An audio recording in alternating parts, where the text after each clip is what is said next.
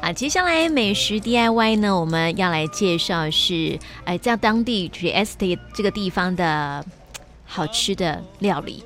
嗯，这个应该是来说在，在在 Trieste 这个地方啊，它是一个蛮，我觉得是一个蛮普遍、蛮普遍的一个配菜的一个一个一个一个角色。嗯，很多人看到了它的那个食材之后，会说哇，不相信这个东西会好吃，马铃薯跟洋葱。嗯。马铃薯搭洋葱有什么好吃？能变化出什么东西？对呀。可是啊，其实这个这个菜是我婆婆教我的。然后这个菜，呃，我吃过之后啊，我就觉得哇，天哪，怎么会马铃薯会有这样子的味道？后来我把这个菜就是。因为因为这个这个食材哦，真的是会让人家看不起，因为太太太太穷太穷人的感觉，而且很普遍，很普遍，对，没什么特别的。可是你吃过之后啊，真的很惊艳。然后我们在我们的料我们的彭学堂的料理课程啊，我这个课程其实教过很多的那个学员，然后到目前为止，每一个人有时候我们会准备大菜，什么什么大鱼大肉什么，可是他们最难忘的其实是这个洋葱。没想到那么好吃，对，没想到那么好吃，大家真的有点好像跌破眼镜，意外的感觉。对对对对对，嗯，但是简单的料，可是如果你做的不好，不好吃。对，是，就是如果就是那个洋葱。对，我觉得其实像意大利菜真的有这样的特色，就是它其实食材很简单，可是你就是如果你真的做的。不到位的话，嗯，它的味道出不来，就没有那么好吃。嗯，所以你在做这个菜的时候，等一下我会跟大家介介绍一下，就是你只要就是炒的时候炒的到位，嗯，我觉得它会是一个很好吃的。所以在考验一个料理人的功夫了。嗯，就是慢食，这个就是一个蛮典型的一个慢食的一个一个一个一个产物啊。是。那我就是跟大家介绍一下，这个叫它的名词也是特别的，它叫做 patate in teglia，就是 Trieste。Trieste 的洋葱炒马铃薯。哦，teglia 的意思是锅子，就是那个那个铁锅，然后是炒的，所以它是一个炒的一个一个马铃薯。是。那这个这个菜呢，它其实食材其实很简单，你只要有马铃薯，然后你要有洋葱，然后你要有那个西洋香菜，基本上，然后盐跟胡椒，嗯，这样就好了。对，就好。嗯。然后，然后我们，然后我们在做这个的时候啊。这个我婆婆教我的时候，她其实因为她是意大利北部，所以说她其实除了橄榄油之外，还会加一点奶油。嗯，因为意大利北部他们用一点奶油。是，那你放奶油的时候，然后你就是把很多很多的洋葱，它的秘密其实是洋葱。嗯，你的洋葱要切的非常非常的细 哦，你要切切丝，然后就切的非常非常薄的丝。然后你开始炒，你用麻烦你用慢火炒，你不要用大火去炒，嗯，因为你的洋葱如果说炒。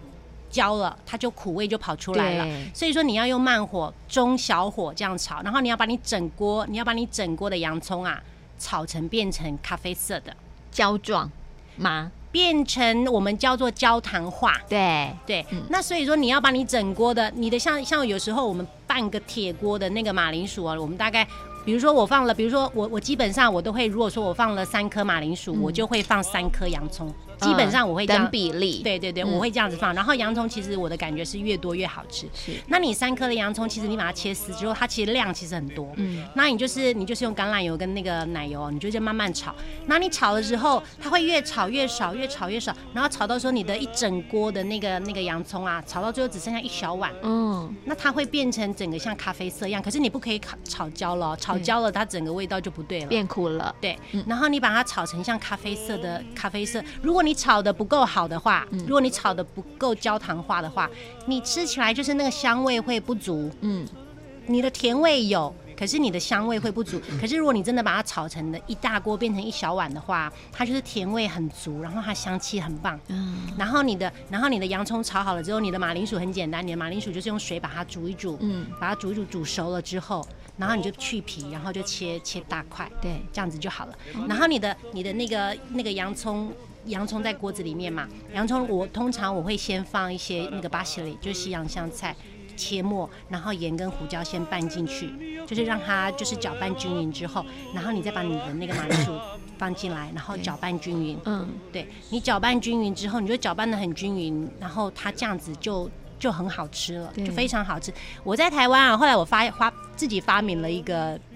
更更，我觉得这样子香气更好，因为我们经常会做一些就是猪，就是自己榨猪油，所以有时候我们会就是有一些猪油的那个渣，嗯、我自己会炸那个猪油渣。那那个猪油渣好很香哎、欸，对，然后我会把那个猪油渣就切成碎碎的，然后我就是会会丢进去里面一起、嗯、一起拌炒，那香味更足。对，其实你不需要，其实你不，如果你是一个吃素的人的话，嗯、你不用这个猪油渣，你只要这样，你试试看，真的很好吃。嗯、可是你炒这个菜啊，虽然很简单，可是你大概炒个大概半个小时一个小时，你都一直在搞这个炒洋葱，一直在炒洋葱，就是炒洋葱不能跑，它也是慢慢的炒，慢慢的炒，然后让它慢慢的变颜色。对，然后就是吃素的人就不要放猪油渣，然后吃荤的人家加猪油渣，哇，那个香气更哇，那有点像是秋肉菜的感觉，也不太像，就是但是他就花很多的时间去做，这样慢慢的做。然后这个在意大利，就是我们通常把它当成配菜来吃。当你有大大鱼大肉，你有这些肉类的东西当成主菜的时候，你旁边有个小小的小小的这样的一个配菜，你这样吃，你就会觉得饱足感哦，饱足感很够。然后它的香气啊，它的香气，它的甜味，对，其实你不用加糖。你像意大利菜，通常他们不会去加味精，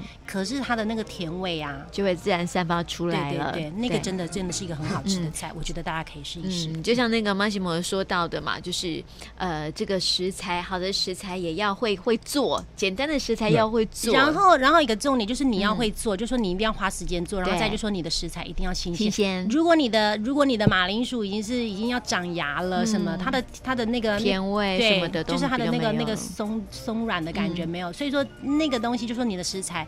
越简单的东西，你的食材要越新鲜，然后你要做的花的工就是不可以不可以节省，不可以偷懒，然后我相信这样子你就可以端出一盘很上得了台面的菜。是，所以这个如果说家里面有要请客人喝点小酒的话，可以来上这样一的一道菜，我觉得还不错哦。嗯，简单又好吃。我觉得为了好好的结束这个节目，嗯，我们要唱一首歌。好，这个是。Trieste 非常重要的一首歌，这个是我们可以说 Trieste 的国歌。哦，诶，是这样子，我我唱给你们听。好，这样子。E viva la popolo, del vecchio motto Trieste, Che la va di ben, che la va di mal. Sempre allegri mai passion, viva la popolo。好，好听耶！所以我们就结束了今天的节目喽，谢谢两位，谢谢。